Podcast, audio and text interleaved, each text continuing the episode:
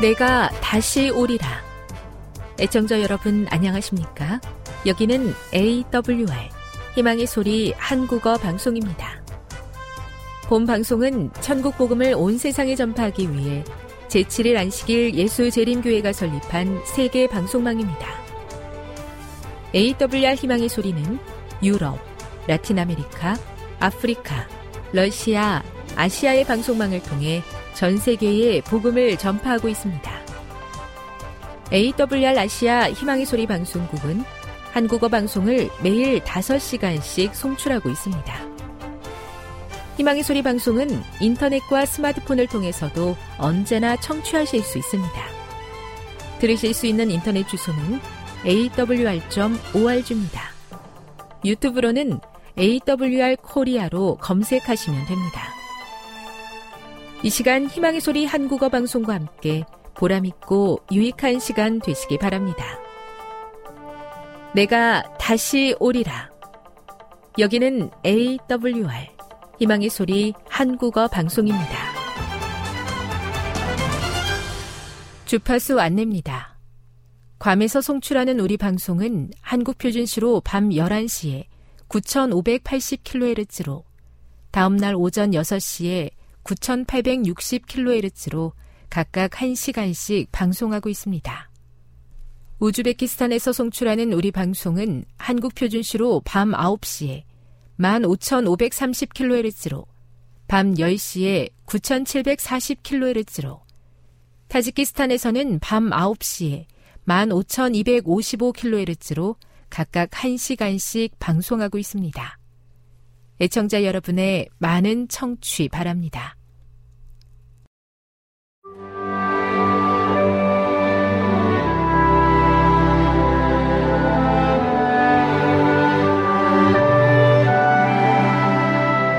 읽어주는 교과 둘째 날 11월 28일 월요일 지옥불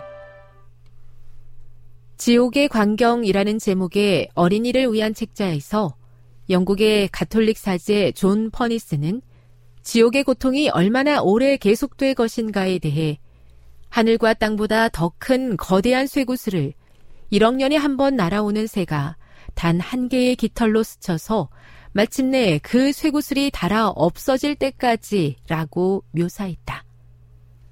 퍼니스는 그 쇠구슬이 닳아 없어진 후에도 지옥에 있는 죄인은 계속해서 불에 타게 된다고 주장한다.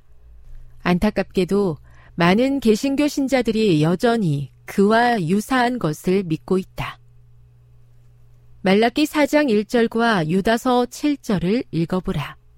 이 구절들은 예수님께서 말씀하셨던 영원한 불이나 꺼지지 않는 불 혹은 그와 관련된 생각을 이해하는데 어떤 도움을 주는가?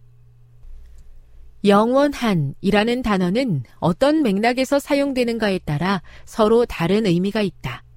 예를 들어, 하나님에 대해 사용되면 이 단어는 그분의 영원하심을 표현한다.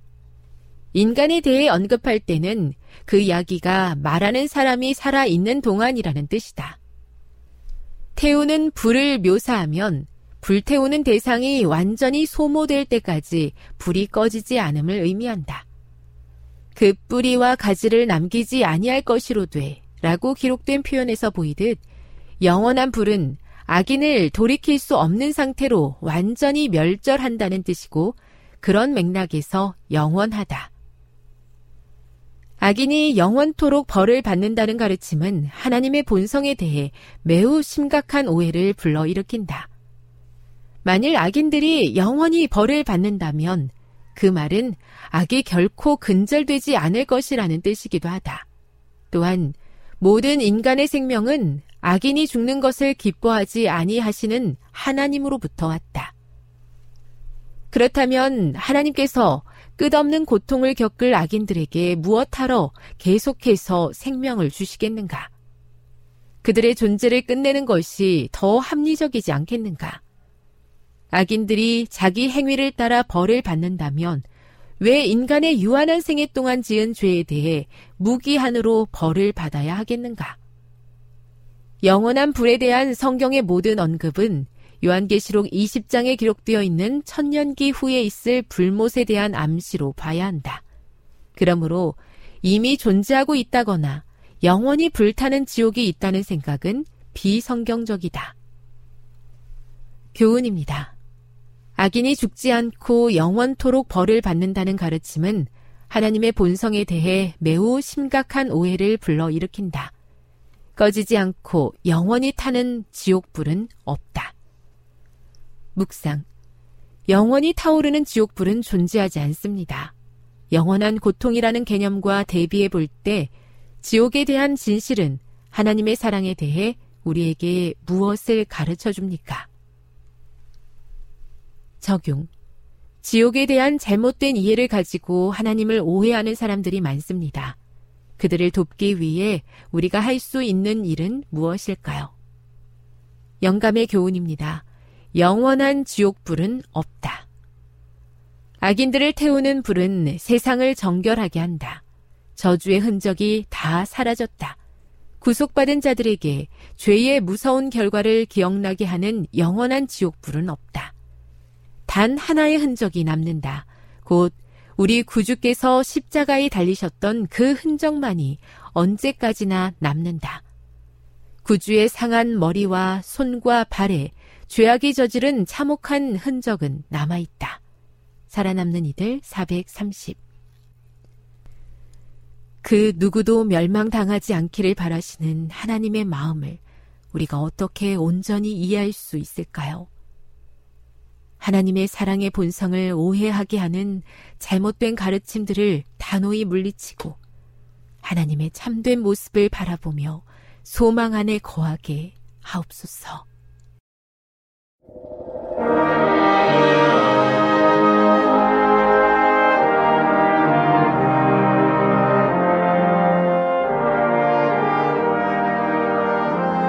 희망의 소리 청취자 여러분 안녕하십니까? 출애굽기 다시 읽기 다섯 번째 시간입니다. 오늘은 재앙의 목적에 대해서 말씀을 나누겠습니다. 애굽에서 바로의 왕은 신의 아들로서 숭배를 받습니다. 바로 왕은 살아있는 태양신의 아들이었, 아들이었습니다. 이 출애굽기는 이스라엘을 사이에 두고 바로와 여호와라는 두 신격체의 대결이 펼쳐지고 있습니다. 이스라엘은 두 신 중에서 누구를 섬길 것인가, 누구를 왕으로 모실 것인가 라는 선택의 기로에 서 있습니다. 섬길 자를 택하려면 두 신의 본질을 알아야 합니다. 그런데 현실적으로 이스라엘 백성에게는 눈에 보이는 신인 바로의 위력이 더 커 보입니다. 바로의 위력은 아는데 눈에 보이지 않는 여호와 하나님은 알지 못합니다. 애굽에서 여호와 하나님을 아는 지식이 거의 말살되었기 때문입니다. 모세 요구에 대한 바로의 응답이 이것을 알려주고 있습니다.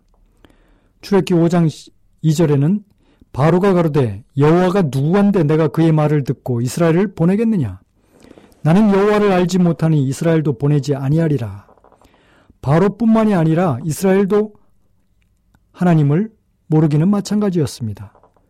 빛을 전한 사람들 282쪽에는 이렇게 말씀합니다.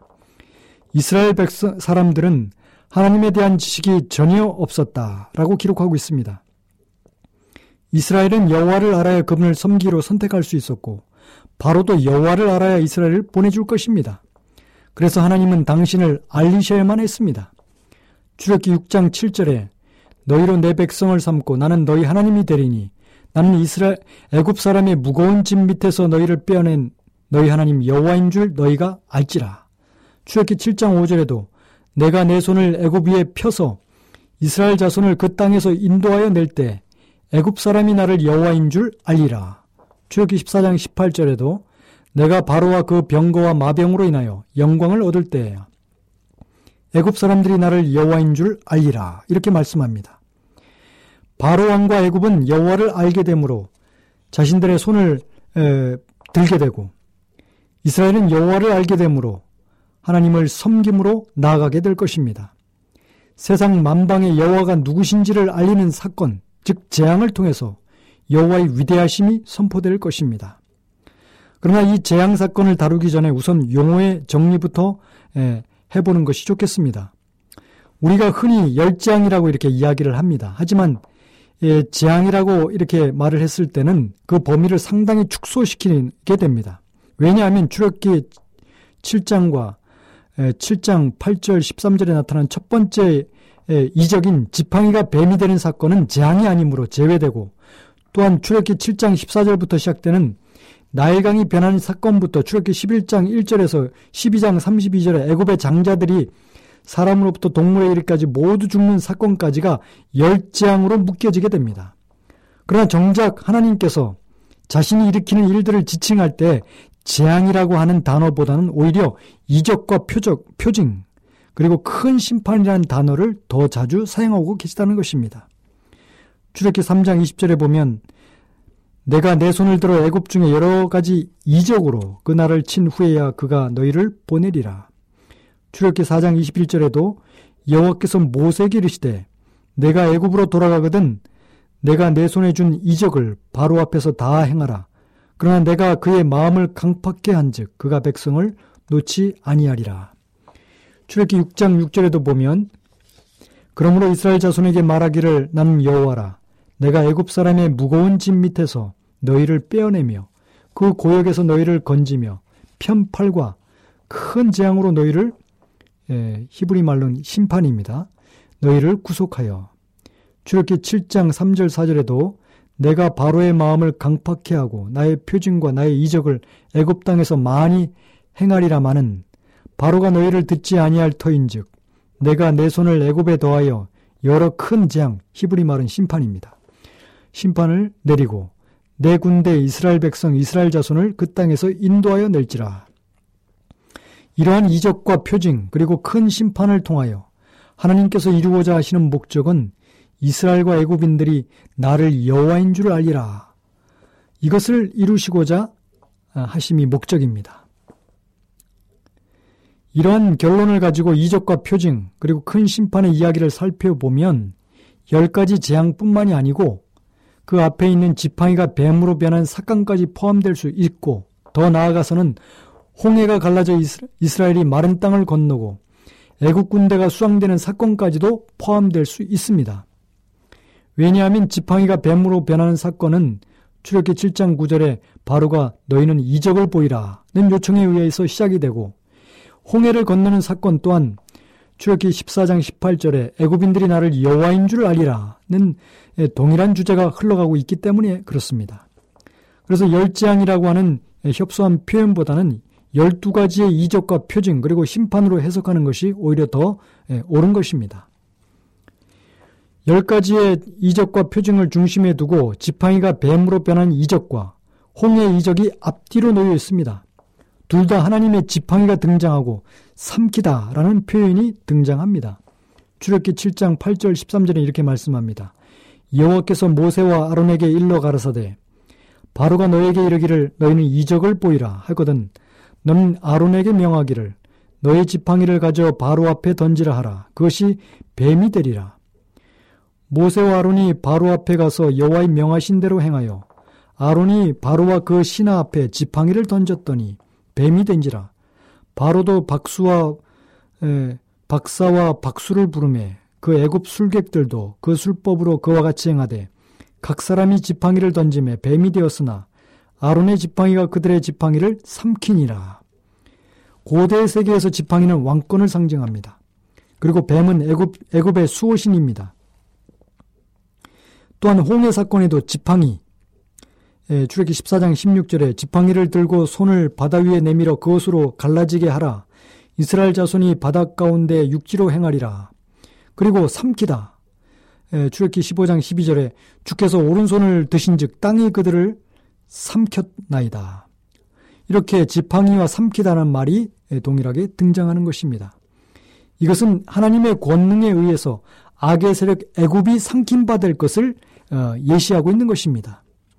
그리고 이적은 새 묶음으로 되어 있어서 하나님과 애굽 신들이 1회전, 2회전, 3회전의 힘의 대결을, 대결을 벌이고 있음을 알 수 있습니다.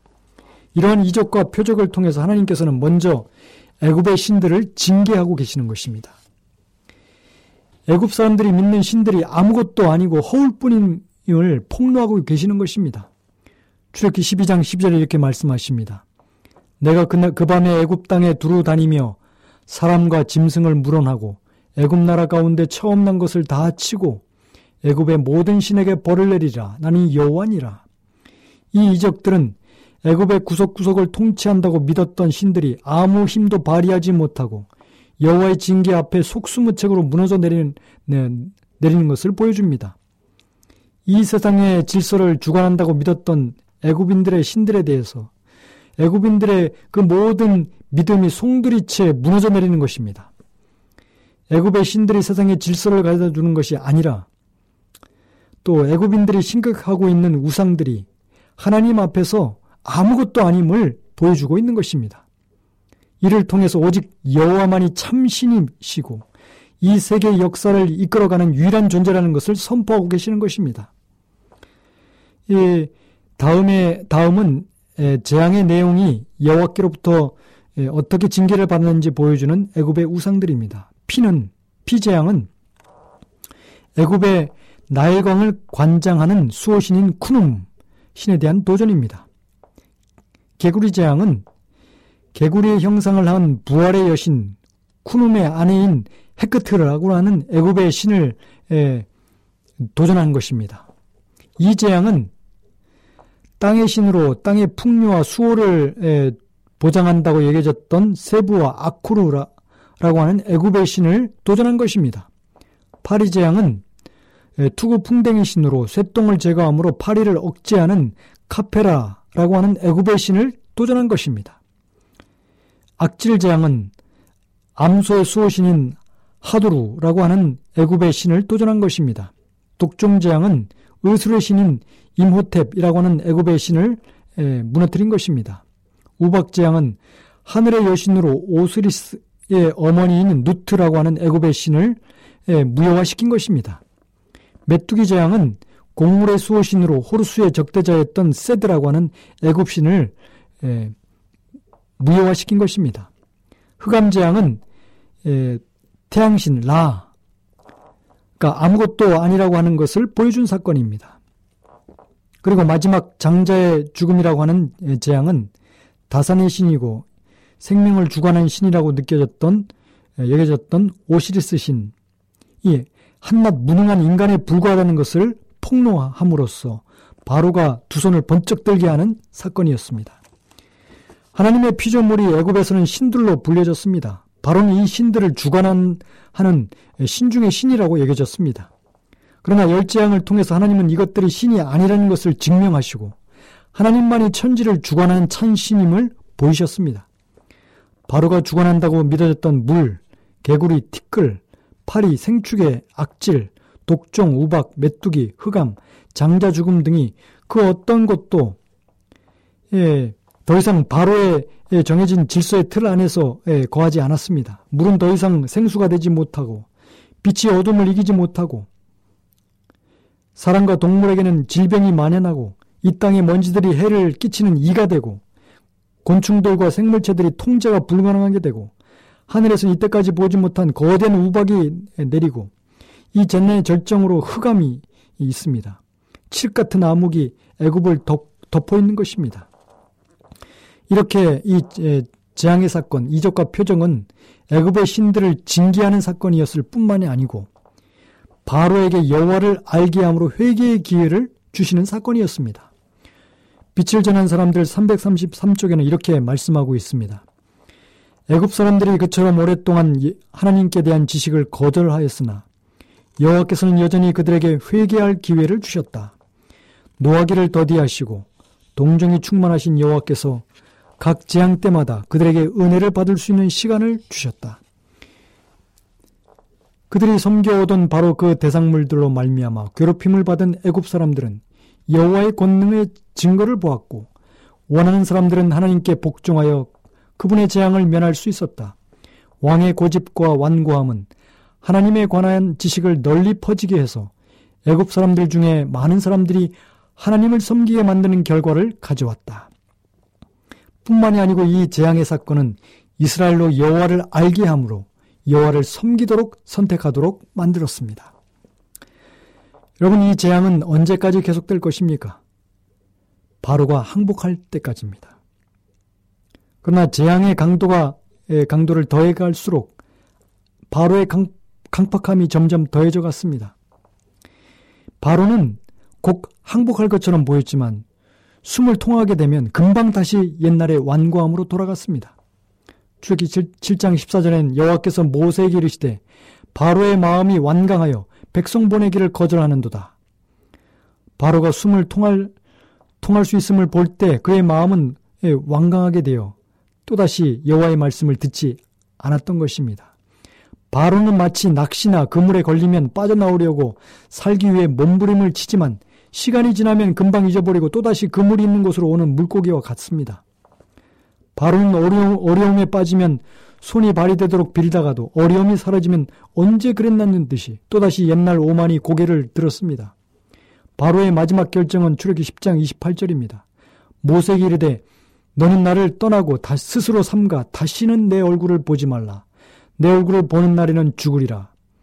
바로 스스로 자기 자신에게 죽음을 선포한 것입니다. 이것은 자신과 자신의 아들의 죽음을 선포한 것입니다. 죽음의 길을 걷기로 최종적으로 결정한 것입니다. 여러분, 하나님과 대결하지 마십시오. 그것은 가장 어리석은 결정입니다. 빨리 항복하시기 바랍니다. 바로의 강폭, 강팍한 마음, 누가 바로를 강폭하게 했습니까? 바로를 강폭하게 했다는 표현은 20번이나 등장합니다.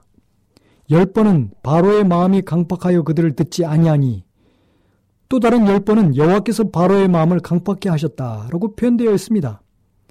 이것은 여호와께서 바로의 마음을 강팍케 하는 것이 아니라 바로라는 인물 자체가 강팍한 인간이며 하나님은 이것을 사용해서 당신의 뜻을 이루어 가시는 것이었습니다. 영감의 글은 이렇게 기록합니다. 바로는 하나님의 영의 강한 역사를 보았고 하나님의 종을 통하여 행하시는 이적을 보았지만 그는 주의 명령에 순종하기를 거부하였다. 빛을 거절할 때마다 마음은 강팍해지고 이해력은 어두워진다. 이렇게 되면 사람은 옳고 그름을 식별하기가 점점 어려워지게 되고 하나님의 뜻을 거절하는데 더욱 담대한 사람이 되어버린다. 이것은 성령을 거스린 죄에 대한 분명한 예증이다. 주께서는 점차로 성령을 거두어 가셨고 그분이 억제하시는 능력을 제거하셨을 때 그분께서는 그 왕을 모든 폭군 중에서도 가장 악한 폭군인 자아의 손에다 그를 주어버렸다. 지금 여러분께서는 AWR 희망의 소리 한국어 방송을 듣고 계십니다.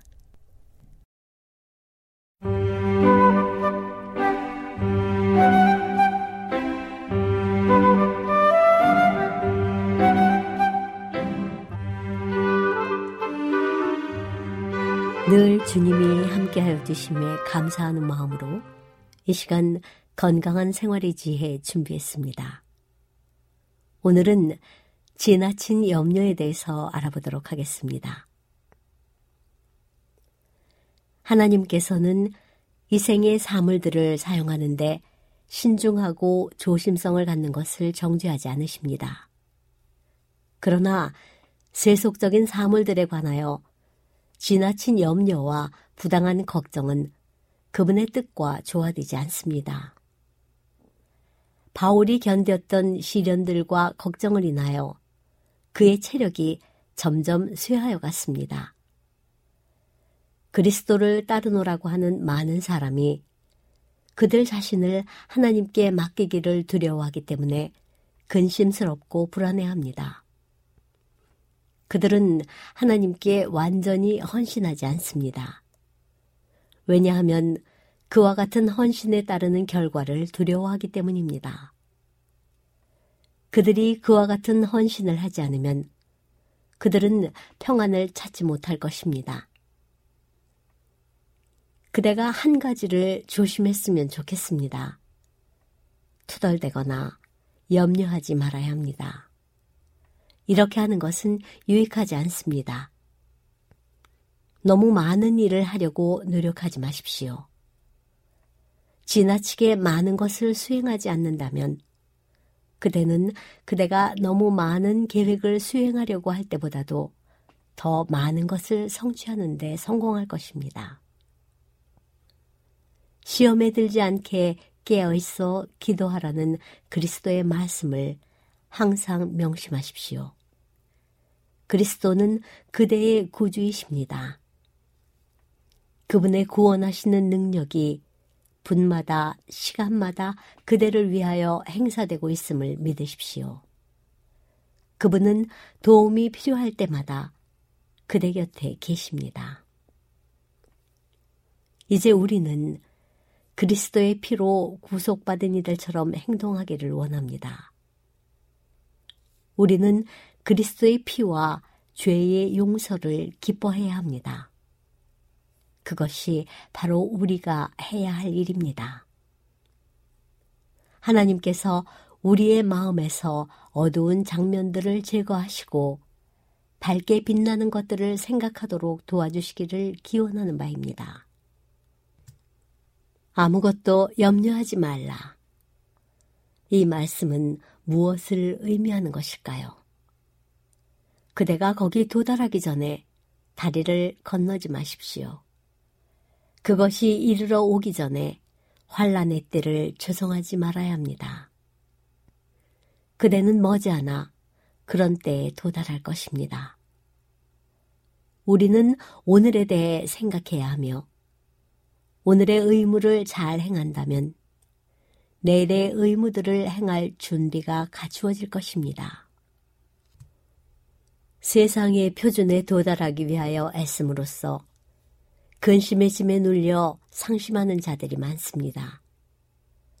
그들은 세상을 섬기기로 택하였고 세상의 괴로움을 받아들였으며 그 관습을 채택했습니다. 이리하여 그들의 품성은 훼손을 당하고 생애는 곤고하게 됩니다. 그들은 야망을 만족시키고 세속적인 욕망을 만족시키기 위하여 양심을 속이고 가책의 짐을 짊어집니다. 끊임없는 근심은 생명력을 약화시킵니다. 우리 주께서는 그들이 이 속박의 멍해를 벗기를 원하십니다. 예수께서는 당신의 멍해를 받으라고 그들을 초청하십니다. 내 멍에는 쉽고 내 짐은 가벼움이라 하고 그분은 말씀하십니다. 예수께서는 그들에게 먼저 하나님의 나라와 그의 의를 구하라고 명령하십니다. 그리하면 이 세상에서 그들에게 필요한 모든 것을 더하시겠다고 허락하셨습니다. 근심은 눈멀게 하며 장래를 식별할 수 없게 만듭니다. 그러나 예수께서는 처음부터 마지막까지 보십니다. 예수께서는 고난마다 위안을 주시는 그분의 길을 예비하셨습니다. 염려하지 마십시오. 어려움과 압력이 올 때 외관을 바라보고 불평함으로써 그대는 병들고 연약해진 믿음을 드러내고 있습니다. 그대의 말과 그대의 행함으로 그대의 믿음을 이기기 어렵다는 사실을 보여주십시오. 주님은 자원이 풍부하십니다. 그분은 온 세상을 소유하십니다. 빛과 능력과 능률을 가지신 분을 쳐다보십시오. 그분은 빛과 사랑을 전달하려고 애쓰는 모든 사람에게 복 주실 것입니다.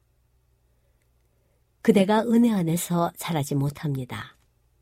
생각으로 점점 더 염려에 빠지는 대신에 매일 모든 의무를 다가오는 대로 행하고 그대의 마음에 영혼들의 짐을 지고 모든 생각할 수 있는 수단들을 사용하여 잃어버린 자들을 구원하려고 애쓰십시오. 친절하고 예절 바르고 동정심을 품으십시오. 겸손한 마음으로 복된 소망에 대하여 말하십시오. 예수님의 사랑에 대하여 말하십시오. 그분의 선하심, 자비와 의에 대하여 말하십시오. 또한 그대가 자라나고 있는지 아는지 그것에 대해 염려하기를 그치십시오. 식물들은 어떤 의식적인 노력을 통해서 자라나지 않습니다. 식물은 성장에 관하여 끊임없이 염려하지 않습니다. 그것은 하나님의 감독 아래에서 자라납니다. 하나님께서는 당신이 창조하신 모든 것을 돌보시고 각각 필요를 채워주십니다. 하나님께서는 모든 눈물을 주시하시고 모든 미소를 보십니다. 하나님께서 관심을 갖고 계신다는 것을 믿으면 우리는 불필요한 걱정을 하지 않을 것입니다. 우리의 생애는 지금처럼 슬픔으로 가득 차 있지 않을 것입니다. 크건 작건 모든 것이 하나님의 손에 놓일 것입니다. 하나님은 우리의 많은 걱정 때문에 결코 압도당하지 않으십니다. 그분은 우리의 모든 염려를 감당할 만큼 충분히 강하십니다. 우리는 새로운 마음의 화평을 누릴 것입니다. 우리 모두는 행복하기를 열망하고 있지만 많은 사람이 그것을 얻으려고 그릇된 추구 방법으로 분투함으로 좀처럼 행복을 발견하지 못합니다.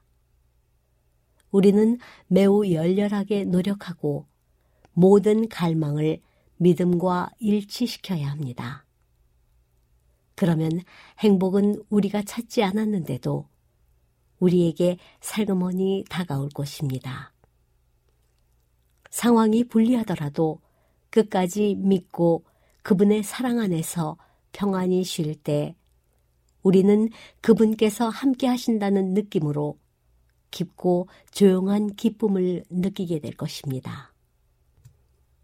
이런 경험을 통해 우리는 투덜대거나 염려하지 않고 무한한 능력을 의지하도록 해줄 믿음을 확보하게 됩니다.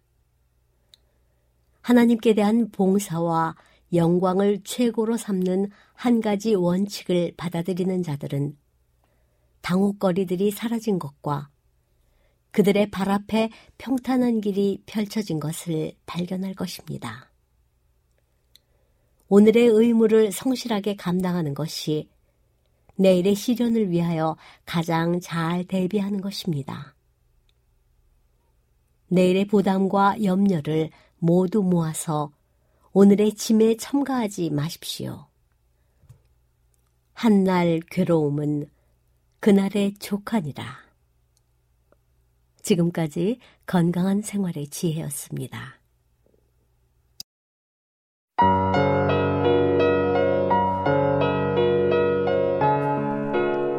사도행전 16장 바울이 디모데를 데리고 가다. 바울이 더베와 루스드라에도 이름에 거기 디모데라 하는 제자가 있으니 그 어머니는 믿는 유대 여자요 아버지는 헬라인이라. 디모데는 루스드라와 이고니온에 있는 형제들에게 칭찬받는 자니 바울이 그를 데리고 떠나고자 할세 그 지역에 있는 유대인으로 말미암아 그를 데려다가 할례를 행하니 이는 그 사람들이 그의 아버지는 헬라인인 줄 다 알미러라.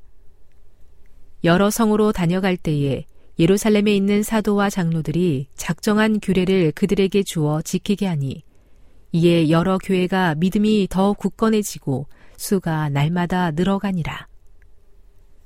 바울이 환상을 보다.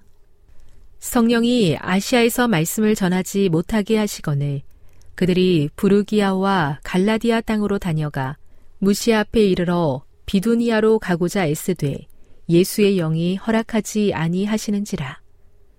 무시아를 지나 드로아로 내려갔는데 밤의 환상이 바울에게 보이니 마게도냐 사람 하나가 서서 그에게 청하여 이르되 마게도냐로 건너와서 우리를 도우라 하거늘 바울이 그 환상을 보았을 때 우리가 곧 마게도냐로 떠나기를 힘쓰니 이는 하나님이 저 사람들에게 복음을 전하라고 우리를 부르신 줄로 인정함이러라. 루디아가 믿다. 우리가 드로아에서 배로 떠나 사모드라게로 직행하여 이튿날 네아폴리로 가고 거기서 빌립보에 이르니 이는 마게도냐 지방의 첫 성이요 또 로마의 식민지라. 이 성에서 수일을 유하다가 안식일에 우리가 기도할 곳이 있을까 하여 문밖 강가에 나가 거기 앉아서 모인 여자들에게 말하는데 두아디라시에 있는 자색옥감 장사로서 하나님을 섬기는 루디아라 하는 한 여자가 말을 듣고 있을 때 주께서 마음을 열어 바울의 말을 따르게 하신지라. 그와 그 집이 다 침례를 받고 우리에게 청하여 이르되 만일 나를 주 믿는 자로 알거든 내 집에 들어와 유하라 하고 강권하여 머물게 하니라. 바울과 신라가 같이다. 우리가 기도하는 곳에 가다가 점치는 귀신 들린 여종 하나를 만나니 점으로 그 주인들에게 큰 이익을 주는 자라. 그가 바울과 우리를 따라와 소리 질러 이르되 이 사람들은 지극히 높은 하나님의 종으로서 구원의 길을 너희에게 전하는 자라 하며 이같이 여러 날을 하는지라. 바울이 심히 괴로워하여 돌이켜 그 귀신에게 이르되 예수 그리스도의 이름으로 내가 네게 명하노니 그에게서 나오라 하니 귀신이 즉시 나오니라. 여종의 주인들은 자기 수익의 소망이 끊어진 것을 보고 바울과 신라를 붙잡아 장터로 관리들에게 끌어갔다가 상관들 앞에 데리고 가서 말하되 이 사람들이 유대인인데 우리 성을 심히 요란하게 하여 로마 사람인 우리가 받지도 못하고 행하지도 못할 풍속을 전한다 하거늘 무리가 일제히 일어나 고발하니 상관들이 옷을 찢어 벗기고 매로 치라 하여 많이 친 후에 옥에 가두고 간수에게 명하여 든든히 지키라 하니 그가 이러한 명령을 받아 그들을 깊은 옥에 가두고 그 발을 차고에 든든히 채웠더니 한밤중에 바울과 신라가 기도하고 하나님을 찬송함에 죄수들이 듣더라. 이에 갑자기 큰 지진이 나서 옥터가 움직이고 문이 곧 다 열리며 모든 사람의 메인 것이 다 벗어진지라. 간수가 자다가 깨어 옥문들이 열린 것을 보고 죄수들이 도망한 줄 생각하고 칼을 빼어 자결하려 하거늘. 바울이 크게 소리질러 이르되 내 몸을 상하지 말라. 우리가 다 여기 있노라 하니. 간수가 등불을 달라고 하며 뛰어 들어가 무서워 떨며 바울과 신라 앞에 엎드리고 그들을 데리고 나가 이르되 선생들이여 내가 어떻게 하여야 구원을 받으리까 하거늘? 이르되 주 예수를 믿으라. 그리하면 너와 내 집이 구원을 받으리라 하고 주의 말씀을 그 사람과 그 집에 있는 모든 사람에게 전하더라. 그밤그 시각에 간수가 그들을 데려다가 그 맞은 자리를 씻어주고 자기와 그 온 가족이 다 침례를 받은 후 그들을 데리고 자기 집에 올라가서 음식을 차려주고 그와 온 집안이 하나님을 믿음으로 크게 기뻐하니라. 날이 샘에 상관들이 부하를 보내어 이 사람들을 놓으라 하니 간수가 그 말대로 바울에게 말하되 상관들이 사람을 보내어 너희를 놓으라 하였으니 이제는 나가서 평안히 가라 하거늘. 바울이 이르되 로마 사람인 우리를 죄도 정하지 아니하고 공중 앞에서 때리고 옥에 가두었다가 이제는 가만히 내보내고자 하느냐?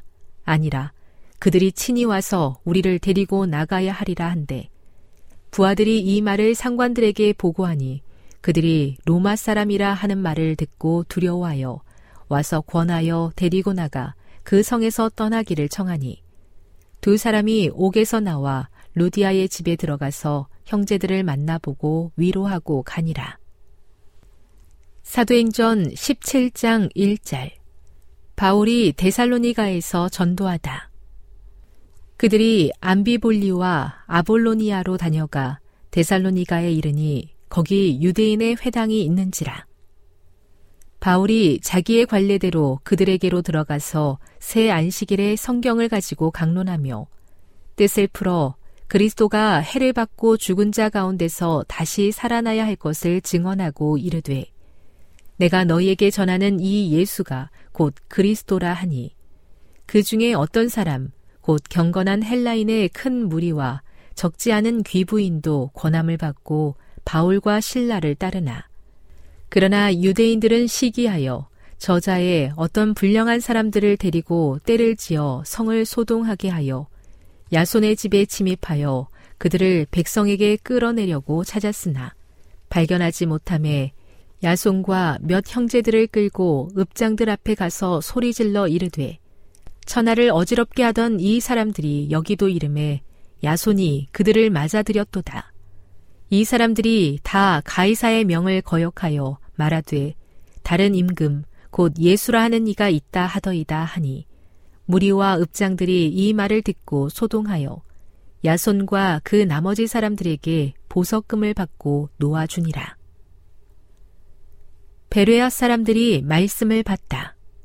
밤에 형제들이 곧 바울과 신라를 베레아로 보내니 그들이 이르러 유대인의 회당에 들어가니라. 베레아에 있는 사람들은 데살로니가에 있는 사람들보다 더 너그러워서 간절한 마음으로 말씀을 받고 이것이 그러한가 하여 날마다 성경을 상고하므로 그 중에 믿는 사람이 많고 또 헬라의 귀부인과 남자가 적지 아니하나. 데살로니가에 있는 유대인들은 바울이 하나님의 말씀을 베레아에서도 전하는 줄을 알고 거기도 가서 무리를 움직여 소동하게 하거늘 형제들이 곧 바울을 내보내어 바다까지 가게 하되 신라와 디모데는 아직 거기 머물더라. 바울을 인도하는 사람들이 그를 데리고 아덴까지 이르러 그에게서 신라와 디모데를 자기에게로 속히 오게 하라는 명령을 받고 떠나니라. 바울이 아덴에서 전도하다. 바울이 아덴에서 그들을 기다리다가 그 성에 우상이 가득한 것을 보고 마음에 격분하여 회당에서는 유대인과 경건한 사람들과 또 장터에서는 날마다 만나는 사람들과 변론하니 어떤 에피쿠로스와 스토아 철학자들도 바울과 쟁론할세 어떤 사람은 이르되 이 말쟁이가 무슨 말을 하고자 하느냐 하고 어떤 사람은 이르되 이방 신들을 전하는 사람인가 보다 하니 이는 바울이 예수와 부활을 전하기 때문이러라. 그를 붙들어 아레오바고로 가며 말하기를 내가 말하는 이 새로운 가르침이 무엇인지 우리가 알 수 있겠느냐? 내가 어떤 이상한 것을 우리 귀에 들려주니 그 무슨 뜻인지 알고자 하노라 하니 모든 아덴 사람과 거기서 나그네 된 외국인들이 가장 새로운 것을 말하고 듣는 것 이외에는 달리 시간을 쓰지 않음이더라. 바울이 아레오바고 가운데 서서 말하되 아덴 사람들아 너희를 보니 범사의 종교심이 많도다. 내가 두루 다니며 너희가 위하는 것들을 보다가 알지 못하는 신에게라고 새긴 단도 보았으니 그런즉 너희가 알지 못하고 위하는 그것을 내가 너희에게 알게 하리라. 우주와 그 가운데 있는 만물을 지으신 하나님께서는 천지의 주제시니 손으로 지은 전에 계시지 아니하시고 또 무엇이 부족한 것처럼 사람의 손으로 섬김을 받으시는 것이 아니니 이는 만민에게 생명과 호흡과 만물을 친히 주시는 이심이라. 인류의 모든 족속을 한 혈통으로 만드사 온 땅에 살게 하시고 그들의 연대를 정하시며 거주의 경계를 한정하셨으니 이는 사람으로 혹 하나님을 더듬어 찾아 발견하게 하려 하심이로돼 그는 우리 각 사람에게서 멀리 계시지 아니하도다. 우리가 그를 힘입어 살며 거동하며 존재하느니라. 너희 시인 중 어떤 사람들의 말과 같이 우리가 그의 소생이라 하니 이와 같이 하나님의 소생이 되었은즉 하나님을 금이나 은이나 돌에다 사람의 기술과 고안으로 새긴 것들과 같이 여길 것이 아니니라. 알지 못하던 시대에는 하나님이 간과하셨거니와 이제는 어디든지 사람에게 다 명하사 회개하라 하셨으니 이는 정하신 사람으로 하여금 천하를 공의로 심판할 날을 작정하시고 이에 그를 죽은 자 가운데서 다시 살리신 것으로 모든 사람에게 믿을 만한 증거를 주셨음이니라 하니라. 그들이 죽은 자의 부활을 듣고 어떤 사람은 조롱도 하고 어떤 사람은 이 일에 대하여 내 말을 다시 듣겠다 하니 이에 바울이 그들 가운데서 떠남에 몇 사람이 그를 가까이 하여 믿으니 그 중에는 아레오바고 관리 디오누시오와 다말이라 하는 여자와 또 다른 사람도 있더라.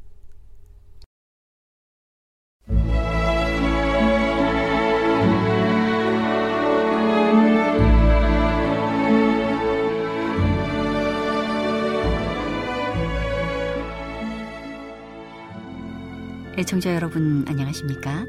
명상의 오솔길의 유병숙입니다. 이 시간은 교회를 사랑하시고 돌보시는 하나님의 놀라운 능력의 말씀이 담긴 헬렌지 화이처 교회 증언 1권을 함께 명상해 보겠습니다. 남부와 북부 수많은 사람들이 폐인이 되고 병원에서 죽었다. 또 많은 사람들이 모반자들의 포로가 되어 죽음보다 더 무서운 운명에 처해졌다. 이 모든 것을 보고 그들은 만일 우리가 이 반역을 진압하는 데 성공하면 어떤 유익을 얻을 것인가라고 자문한다. 그들은 낙심 상태에서 아무것도 없다고 대답할 뿐이다. 반역이 야기한 것은 제거되지 않는다. 우리나라를 파괴한 노예 제도는 살아있어서 또 다른 반역을 일으킨다. 수많은 우리 군인들의 마음은 괴로웠다. 그들은 가장 큰 궁핍을 당하고 있다. 그들은 즐거운 마음으로 그 일을 감당하고자 하는데 그들이 기만당한 것을 깨닫고 낙심한다. 우리의 지도자들은 난처해지고 그들의 마음은 공포에 눌리게 된다. 그들은 모반자들의 노예들에게 자유를 선포하기를 두려워한다. 왜냐하면 그렇게 하므로 그들의 반역에 가담하지 않았지만 강력한 노예 소유자들로 이루어진 남부의 일부를 경록해 할 것이기 때문이다. 그리고 다시 그들은 지휘자로서 책임있는 위치에 있는 강력한 노예제도 반대자들의 역량도 두려워했다. 그들은 대담하고 결정적인 어조의 영향을 두려워했다. 왜냐하면 그것은 눌린 자들에게 자유를 주어 모든 멍해를 꺾어버리게 함으로써 이 무서운 반역의 원인을 씻어버리고자 하는 수많은 사람들의 강한 욕망의 불길에 부채질을 하는 일이 되기 때문이다. 책임 있는 위치에서 고급 지휘관으로 있는 자들 중 많은 사람들에게는 양심이나 심령의 고결함이 별로 없었다. 심지어 그들은 그들의 휘하이는 자들을 죽일 수 있는 권력을 휘두를 수 있었다. 그리고 그런 일은 눈 감아졌다. 이 사령관들은 그들에게 주어진 권력을 남용하여 그들에게 예속된 자들이 모반자들을 정복할 희망이 전혀 없이 모반자들과 무서운 교전을 할 수밖에 없는 위험한 위치에 놓이게 할 것이었다. 이런 점에서 그들은 다윗이 우리아를 처치한 것처럼 담대하고 철저한 사람을 죽일 것이다. 귀중한 사람들이 강력한 노예 제도의 반대 영향을 제거해버리기 위하여 이와 같이 희생을 당해왔다. 이 위기의 때에 북부가 가장 필요로 하고 가장 가치 있는 봉사를 할 바로 그런 사람들 중 몇은 있지 않다. 그들은 이유 없이 희생되었다. 우리나라의 앞길은 낭망적이다. 왜냐하면 마음속에 반역의 정신을 품고 있는 자들이 책임 있는 위치를 차지하고 있기 때문이다. 모반자들을 동정하고 있는 사령관들이 있다. 어떤 군대들은 주로 이런 사람들로 구성되었다. 그들은 서로 적대적이어서 많은 연대들 가운데서 연합이라고는 조금도 찾아볼 수 없었다. 이 전쟁이 나에게 나타났을 때 그것은 지금껏 있었던 어떤 것보다도 가장 독특하고 불확실한 것처럼 보였다. 군대에 입대한 지원자들 중 대부분은 전쟁이 끝나면 노예 제도가 철폐될 것으로 완전히 믿었다. 또 어떤 사람들은 노예 제도를 현재와 같이 유지하기 위하여 매우 조심하면서 반역이 진압되고 연방이 보존되기를 바라는 마음으로 군대에 입대하였다. 그런데 그 문제를 더욱 난처하고 불안하게 만드는 것은 사령관들 중 몇 사람들이 남부를 전적으로 지지하는 노예제도 지지자들이면서도 정부가 분리되는 것은 반대하는 자들이라는 점이다. 전쟁이 성공적으로 치러지기는 불가능한 것처럼 보인다. 왜냐하면 우리의 대열에 속한 많은 사람들이 계속해서 남부를 유리하게 하는 활동을 하고 있기 때문이다. 우리의 군대들이 격퇴당하고 무자비하게 죽임을 당하는 것은 노예 제도를 지지하는 자들의 처사 때문이다. 국회에 있는 우리의 지도자들 중 몇 사람들도 남부에 유리하도록 계속해서 활동하고 있다. 이 같은 상태에서 국가적인 금식을 선포하고 하나님께서 신속하고도 유리하게 전쟁을 종식시켜 주시도록 기도해야 할 것인가? 그때 나는 이사야 58장 5절로부터 7절을 보라는 지시를 받았다. 이것이 어찌 나의 기뻐하는 금식이 되겠으며 이것이 어찌 사람이 그 마음을 괴롭게 하는 날이 되겠느냐. 그 머리를 갈대같이 숙이고 굵은 배와 재를 펴는 것을 어찌 금식이라 하겠으며 여호와께 연락될 날이라 하겠느냐. 나의 기뻐하는 금식은 흉악의 결박을 풀어주며 멍의 줄을 끌어주며 압제 당하는 자를 자유케 하며 모든 멍에를 꺾는 것이 아니겠느냐. 또 줄인 자에게 내 식물을 나눠주며 유리하는 빈민을 내 집에 들이며 벗은 자를 보면 입히며 또 내 고륙을 피하여 스스로 숨지 아니하는 것이 아니겠느냐. 나는 이와 같은 국가적 금식은 여호와를 모독하는 것임을 보았다. 그분께서는 그런 금식을 연락하지 않으신다. 기록하는 천사는 그들에 관하여 이렇게 기록한다. 보라, 너희가 금식하면서 다투며 싸우며 약한 주먹으로 치는도다. 오늘은 하나님의 놀라운 능력의 말씀이 담긴 엘렌지 화이처 교회 증언 1권을 함께 명상해 보았습니다. 명상의 오솔길이었습니다.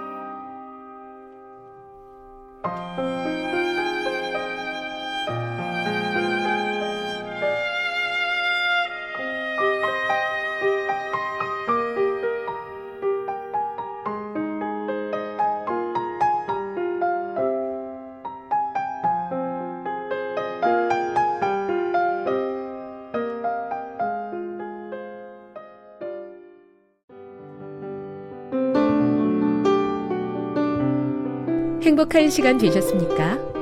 지금까지 여러분께서는 AWR 희망의 소리 한국어 방송을 청취하셨습니다. 방송을 청취하시고 문의를 원하시는 분은 우편번호 02461 대한민국 서울시 동대문구 이문로 1길 11 희망의 소리 방송부 앞으로 편지나 엽서를 보내주시거나 지역번호 02-3299-5296에서 8번으로 전화 주시기 바랍니다. 지금까지 함께 해주신 애청자 여러분들께 감사드립니다. 애청자 여러분, 다음 이 시간까지 하나님 안에서 늘 평안하십시오. 감사합니다. 내가 다시 오리라. 여기는 AWR 희망의 소리 한국어 방송입니다.